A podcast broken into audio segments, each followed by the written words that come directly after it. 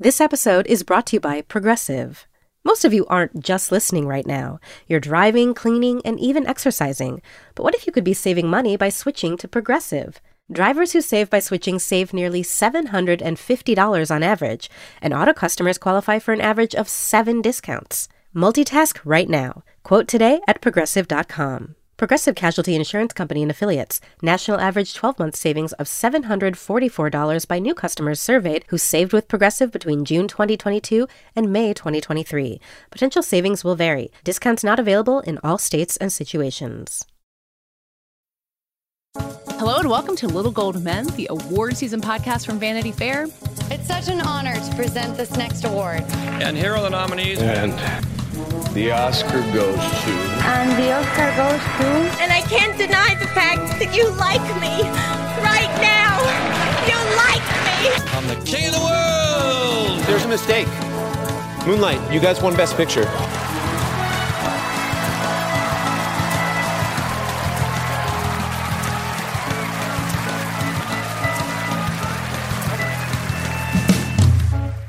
I am Katie Rich, and I'm here with David Canfield, who interviewed our subject for this week's interview episode. Hi, David.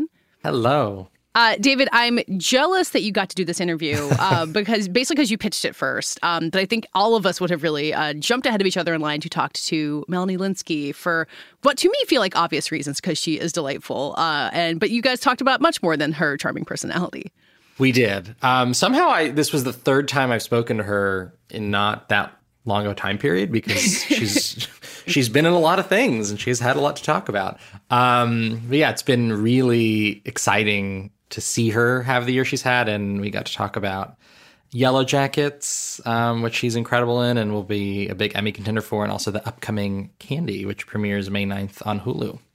Yeah, in the piece that you wrote that accompanies this interview, which people can read on VF.com, you got uh, secondary quotes from uh, Leonardo DiCaprio in addition to her Candy co-star, which really uh, is really strong evidence of what a great six months she's had because she was in Don't Look Up before all of this. Um, and as you wrote about, and I'm sure you talk about, like it has just been a long, steady career to get to this. What now feels like she's suddenly everywhere.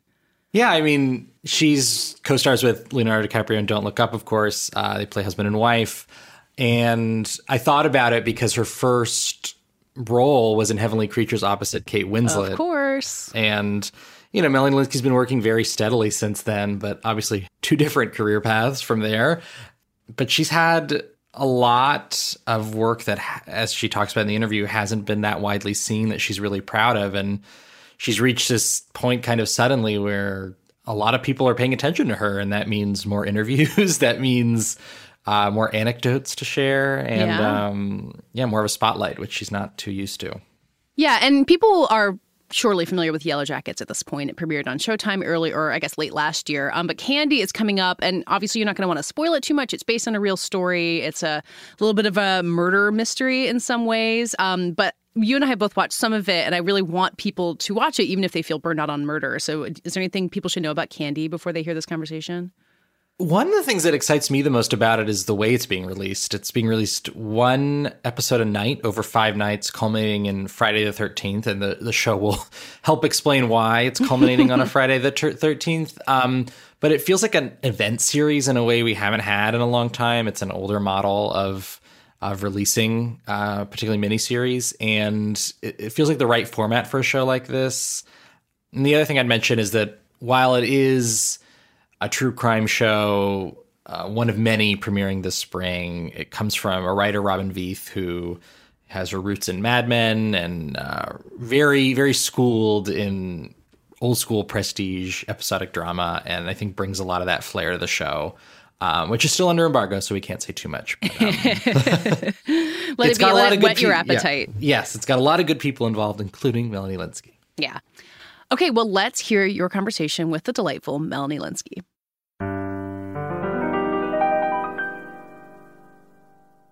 Well, I'm uh, very excited to chat with you today because we have two projects to talk about. Let's start by talking about Candy. You yes. said this one's very meaningful to you. You said that when uh, Vanity Fair did the first look for the show. So to start, can you talk a little bit about about why it's meaningful to you? When I read the script for the first time, I felt very connected to Betty. I, I think I was a very shy, awkward child who had a really hard time making friends. I never knew what the right thing to say was, and I really saw that in her.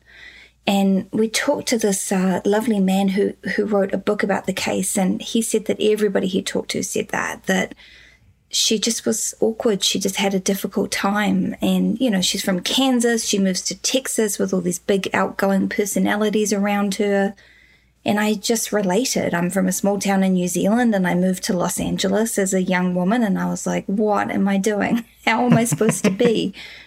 And so that aspect of her just really moved me and, and I understood it.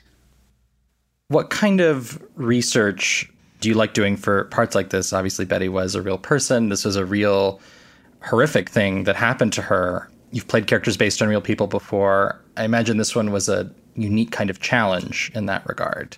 Yeah, it was. This is the first time I've played a real person who was not with us anymore. Yeah, and it was it was complicated. I mean, I wanted to be respectful of her memory, but I also didn't want to completely sugar coated. I didn't want to make her just sort of like the sweet victim because that's not what people said about her. She was a very complicated person, and the script showed that. So I wanted to just really be true to who she actually was, like the whole woman that she was. But, you know, I didn't have many opportunities. I, t- I did talk to the journalist who had talked to so many people who knew her, but obviously I didn't get a chance to talk to her family members or anything. And you feel a particular kind of responsibility in situations like this.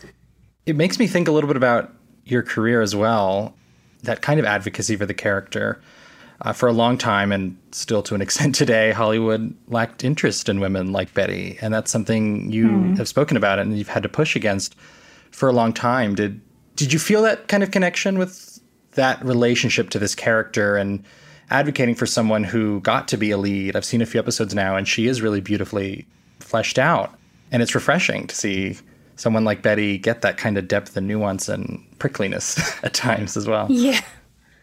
Yeah, I that's such a lovely way to put it. Yeah, I, I really did. And part of her actual story was that she didn't fit into the kind of popular girl mold that I've never fit into as an actress. And when Candy was on trial for her killing, a lot of what they were talking about was, oh, Betty was a bigger woman than her, and could Candy possibly have overtaken her? Would she have been strong enough? Because she was right. so, you know, they did this awful thing in court that isn't in the show, but they made a kind of larger sized woman stand up in court. And they said, Is your body kind of like Betty Gore's? And, you know, it's like horrible and demeaning for both women, but there, there was all this stuff that they did around her body. And then also just, she wasn't very popular, and that became part of Candy's defense she just wasn't this like beautiful, confident person. And yes, I did very much relate to that. And and I just I, I thought it was so wonderful how the show was equally interested in both women. Yeah, uh, something that surprised me a great deal was I'd seen the first one, and that's kind of without spoiling too much, the lead up to hmm. the killing, which is seen very much through Candy's perspective. How much did you know going into the show about the way that that was going to turn on its head a little bit and and give Betty that equal kind of almost agency in the story? Obviously, I'm sure you you knew given that you signed on, but what was that yeah. aspect of discovery like for you? I read all the scripts before I signed on. Um, honestly, I think Robin is so brilliant, and I'd worked with Michael Uppendahl before, who mm-hmm. directed episode one and episode five, and I just love working with him. He's so great. So I was already kind of sold, but of course, you need to read the script and see if it's something that makes sense to you and something that feels like something that I can embody. Because sometimes you know something's good, but I just don't have it in me for whatever reason. So it was really nice to read the scripts and see her coming into her own a little bit more. Um, the story sort of shifting from Candy's story to Betty's story, and then the final episode is very much Candy's story again. It's literally Candy telling the story. I noticed you were doing interviews for about how big Yellowjackets was getting while you were filming Candy. so you have on the one hand going from one very intense murdery show to another back to back, and you and I spoke a little bit about that uh, previously. But I'm, I'm also wondering about the other element, knowing this piece you'd done was getting a level of attention that was really exciting and that you maybe weren't used to. While you were filming Candy, did that feel kind of encouraging? Was there maybe an intimidating element? I'm just curious what that experience was like for you. It was all of the above. it was encouraging. it was intimidating. It was very much something I'm not used to. I, I'm I'm used to doing things and having a few people say, Oh, I loved that thing that you did. And then slowly over the years, two or three more people a year will be like, Oh, I managed to catch that. You know, it was right. on Amazon. I mean, people I haven't heard from in years getting in touch with me. And then I started to do some interviews, and then what I was saying in the interviews, people were paying attention to. It was really odd, yes. odd place to be for me. I was like, oh gosh, I've got to start watching myself because I have no filter. But it was also really nice and really gratifying. And there was something very exciting for me to know that I was working on something that was so different, a character that was so different from Shauna at the same time as Yellowjackets was coming out. Yeah. I was like, this feels good. This feels like a good sort of next thing to be doing. I imagine it was probably nice that you were busy during that time too, that it wasn't just this happening in kind of vacuum um, where you were left to sort of do all these interviews and get all this attention and not maybe not know what to do with it exactly. Yeah, it was kind of nice, but then like on a practical level, I've never been asked to do a talk show before. No one's ever been interested. I like auditioned once for Craig Ferguson, like his his talent booker, and they I got I failed. so no. that's just, yeah. They were like, she asked too many questions about about me. The interviewer said she needs to learn how to tell an anecdote. And I was like, oh God, failed. But that was the closest I'd ever come to being on a talk show. And then suddenly it's like, do you want to go do this thing? Do you want to go do that thing? And I wasn't allowed. Like Candy was just like, the production was just like, nope, sorry. So I wasn't allowed to go and do any of these things. You know, I'm 44. That's that's a good point. It's exciting. Yeah. yeah, I couldn't go to the premiere of Don't Look Up. There was oh, there was a lot. Yeah, so it was it was nice to be busy. I'm always always grateful to be working above anything else, but at the same time, I was like, ah. you can spin a hell of an anecdote, Melanie Lynskey. I don't know what Craig Ferguson's talent booker was talking about. Thank you. That's very kind of you. I, I don't know. I was trying to have a conversation, I guess, which is not the way to do it. I personally appreciate that and not everyone okay. does. So I'll leave it at that. oh, thank you.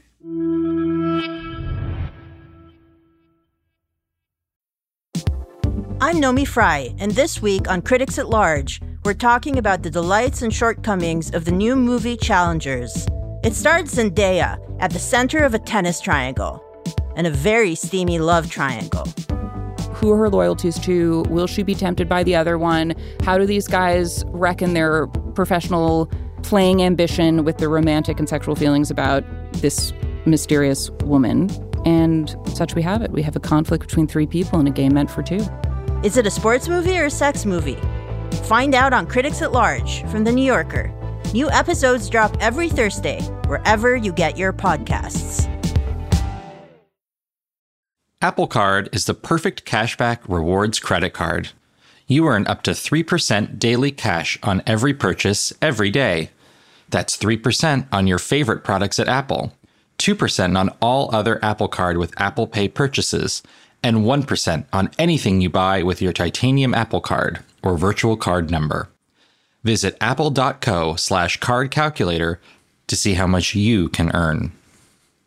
Apple Card issued by Goldman Sachs Bank USA, Salt Lake City branch. Subject to credit approval. Terms apply. You're someone who engages with critics, I'd say more than most at, at your level in this profession. I'm biased, but I find that incredibly refreshing. uh, and I was curious about that part of your relationship to making movies and TV. I, I saw you're someone who subscribed to movie magazines and, and really loves mm-hmm. and, and grew up loving the art form. Can you talk a little bit about that side of it for you? It's just something that I've always loved. I, I loved reading movie magazines from the time I was kind of a young teenager. And then when Heavenly Creatures was coming out, I think I was 17, and Miramax said, Do you want us to fax you the reviews of Heavenly Creatures?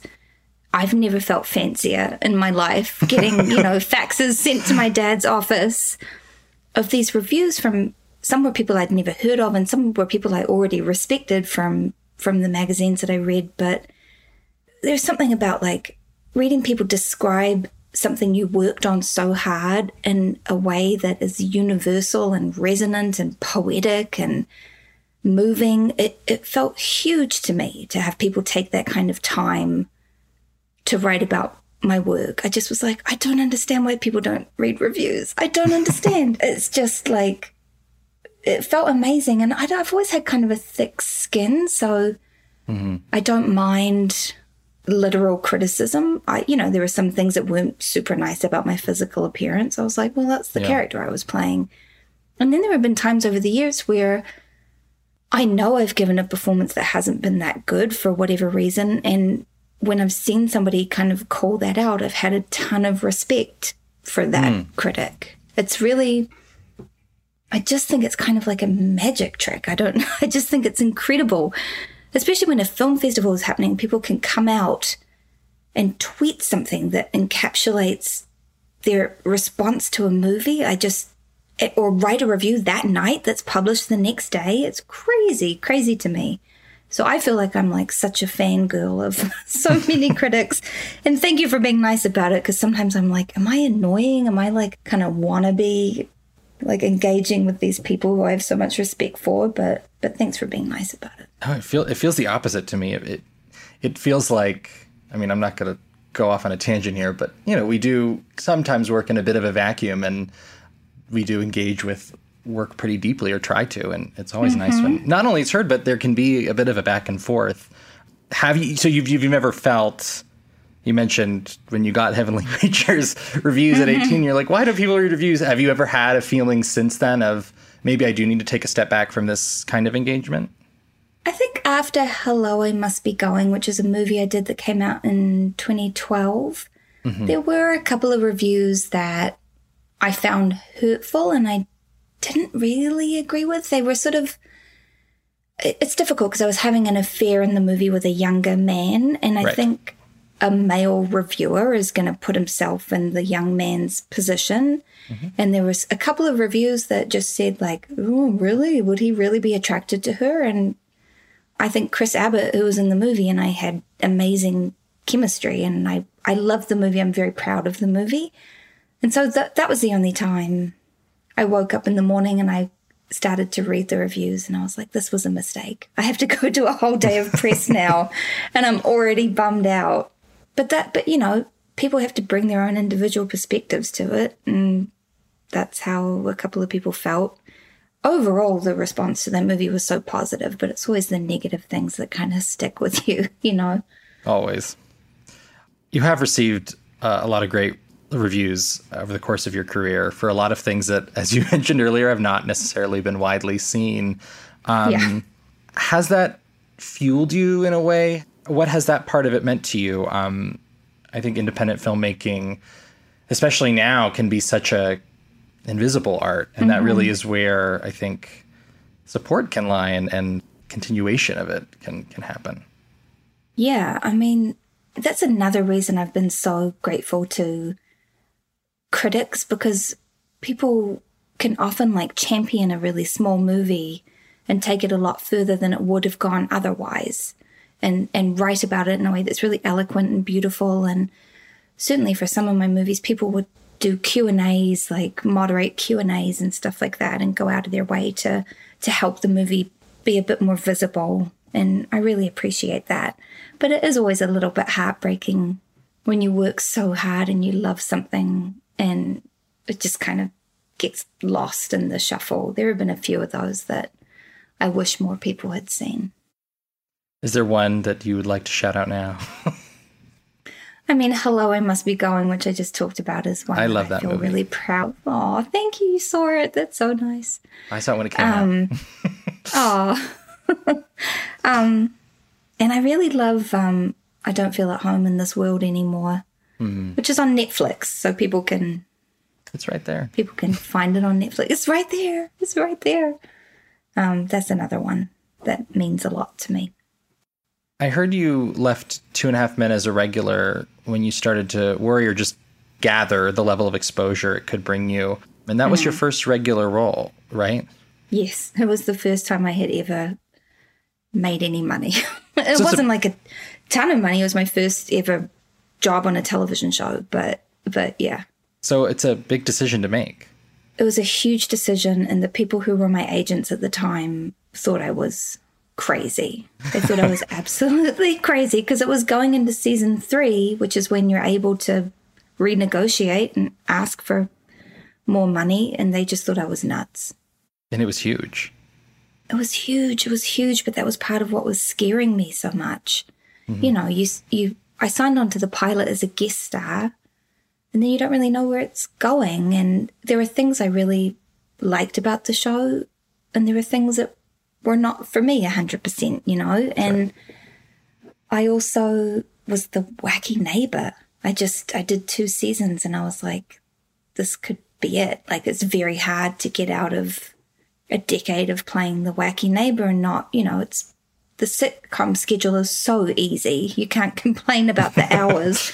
it's so easy, but but at the same time you're doing, you know, 22 episodes and it's a lot of the year taken up. So I wasn't really able to do anything else. And I feel very grateful that Chuck Lorre listened to my concerns and let one of the regulars go and become recurring on a hit show. He didn't want that to happen. He didn't want anything to change, but uh, he respected my request. So that was very nice.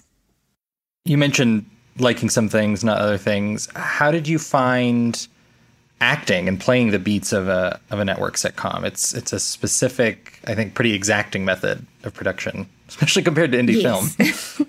yeah.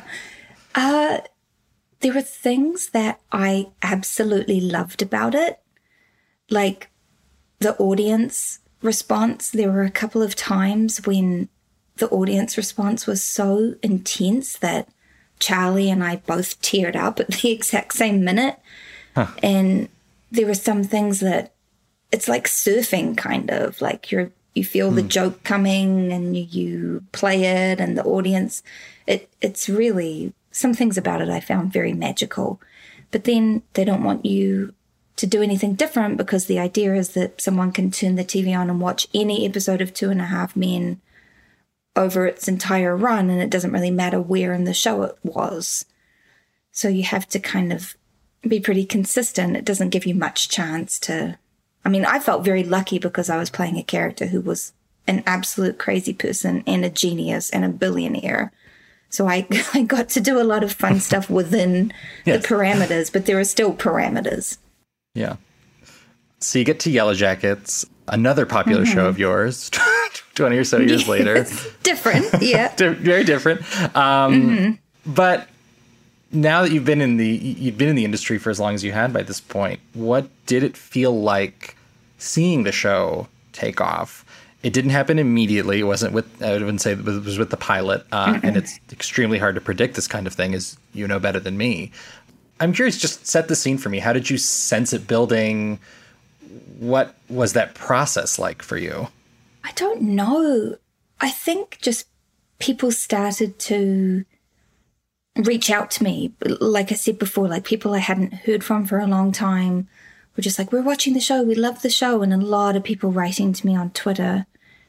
And then suddenly there were stories about the show, theories. Somebody Mhm. said, Oh, you should go look at Reddit. Like there's a Yellowjackets Reddit board. And I did for a time. Is there ever? yeah. And it was very intense. And then I saw how that was growing. And I just was like, oh my goodness, this is popular. It was, it's very weird for me. I, I've never had an experience like this. it's the kind of project that shatters a lot of thinking that went into Hollywood historically, Mhm. both in terms of how good it is and how big it got. Did that feel satisfying at all? Just seeing a show like this about teen girls' angst and living with a certain level of trauma and living through that just completely resonate on such a dramatic level and also just be really fucking good. yeah. Yes, it was so satisfying because I just feel I feel like there's this narrative in peop- in Hollywood that people don't want to see female driven projects. People don't want to see like African American driven projects and it's just proved to be wrong over and over again with the things that people choose to watch and the movies that people go see box office results. Like so again i just sort of felt like yeah people do want to see women. People do want to see middle-aged women. There's an audience. And so i just hope more and more projects are made that are for this audience. One of my favorite things about the way you play shauna is in the layers. Peeled back episode by episode. Like oh yep she can kill a guy and this is how it would look. I guess spoiler alert. it's all it's all it's yeah. all online. or oh, this yeah. is where we can see her be very particularly vulnerable and and see why. Um it just feels so rich to watch and it seems like it was the same way playing it to an extent. Oh my gosh, so much. There's so much there and I I feel really grateful to the writers that they trusted me with so many exciting things and and the layers like I also feel like we're halfway through the layers. I feel like Shauna is somebody who's living so much in her trauma response that she hasn't even processed half of what's happening.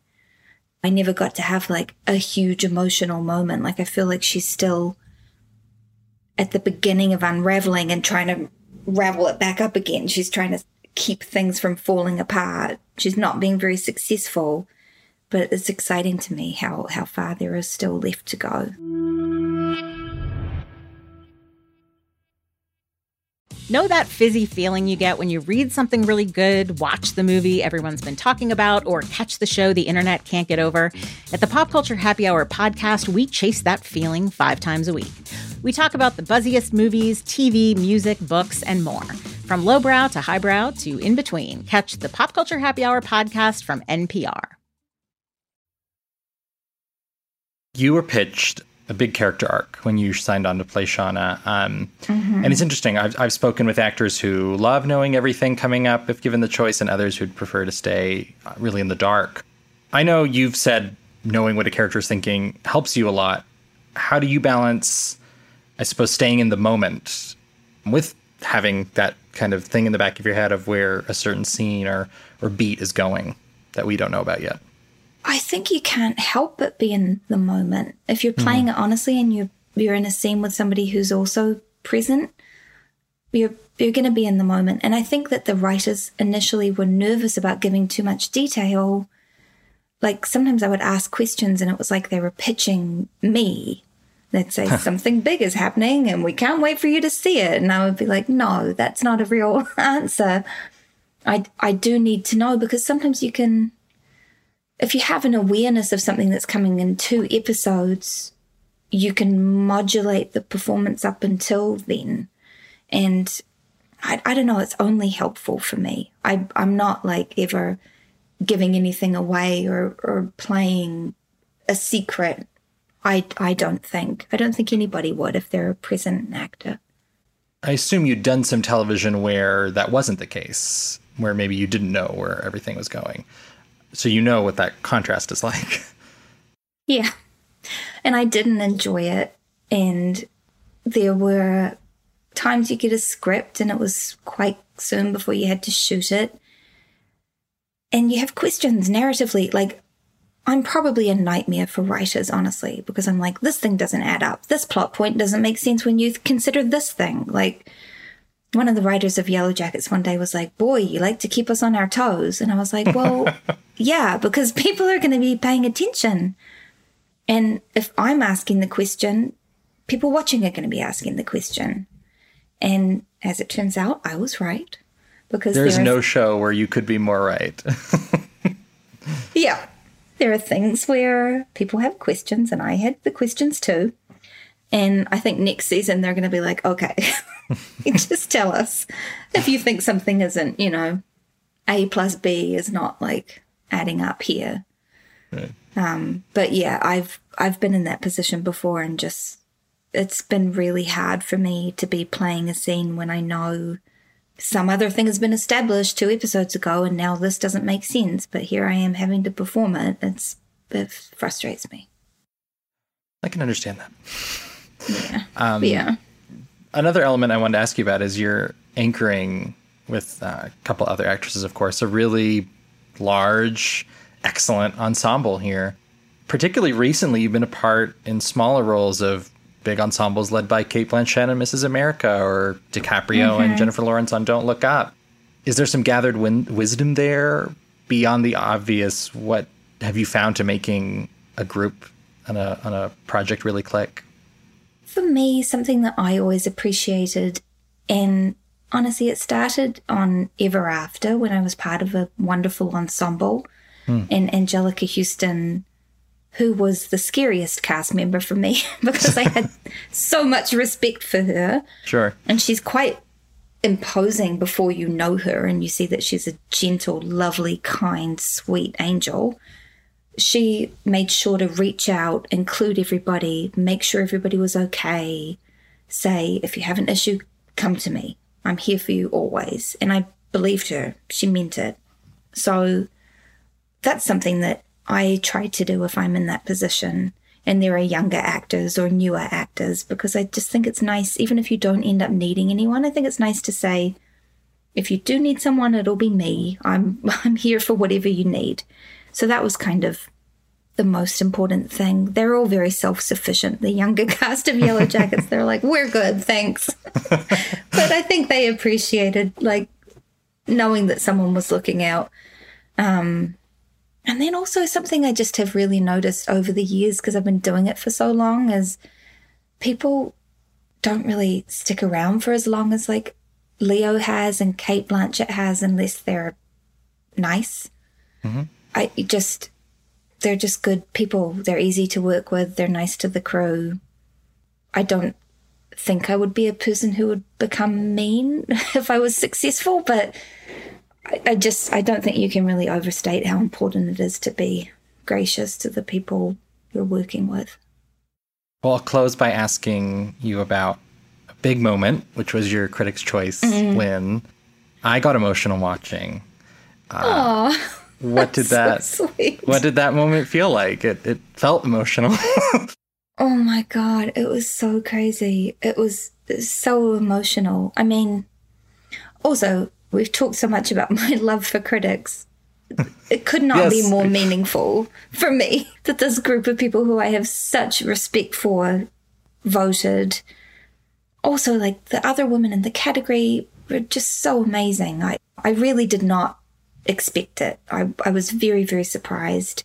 And so I just felt emotional at, at what it meant to me personally and what it meant for our show. And then halfway through my speech, I looked over and the whole cast of Yellowjackets, like all the young people are just standing there, like clutching their chests and crying. And I just was a wreck after that point. I just loved them so much and to feel their love in that moment. It was crazy. And, you know, it's like a once in a lifetime thing. How lucky am I to have had that moment in my life? It was really so special. well, here's to a few more, at least. Well, if that's the only one, it was pretty magical. So I'm very grateful for that.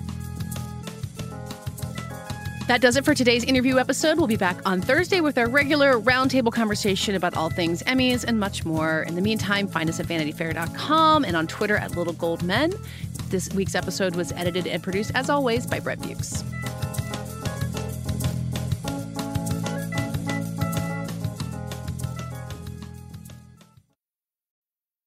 I'm Alex Schwartz. I'm Naomi Fry. I'm Vinson Cunningham, and this is Critics at Large, a New Yorker podcast for the culturally curious.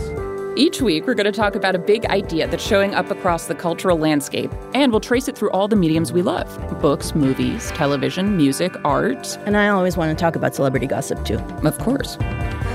What are you guys excited to cover in the next few months? There's a new uh, translation of the Iliad that's coming out, Emily Wilson. Really Oh. excited to see whether I can read the Iliad again, whether I'm that literate. I'm, I mean, the jury is out. I can't wait to hear Adam Driver go again in an Italian accent in Michael Mann's Ferrari. he can't stop. I mean, and and bless him. I can't wait. Molto bene. Molto bene. We hope you'll join us for new episodes each Thursday. Follow Critics at Large today, wherever you get podcasts. You really don't want to miss this. Don't. Don't miss this. Don't miss it. See you soon.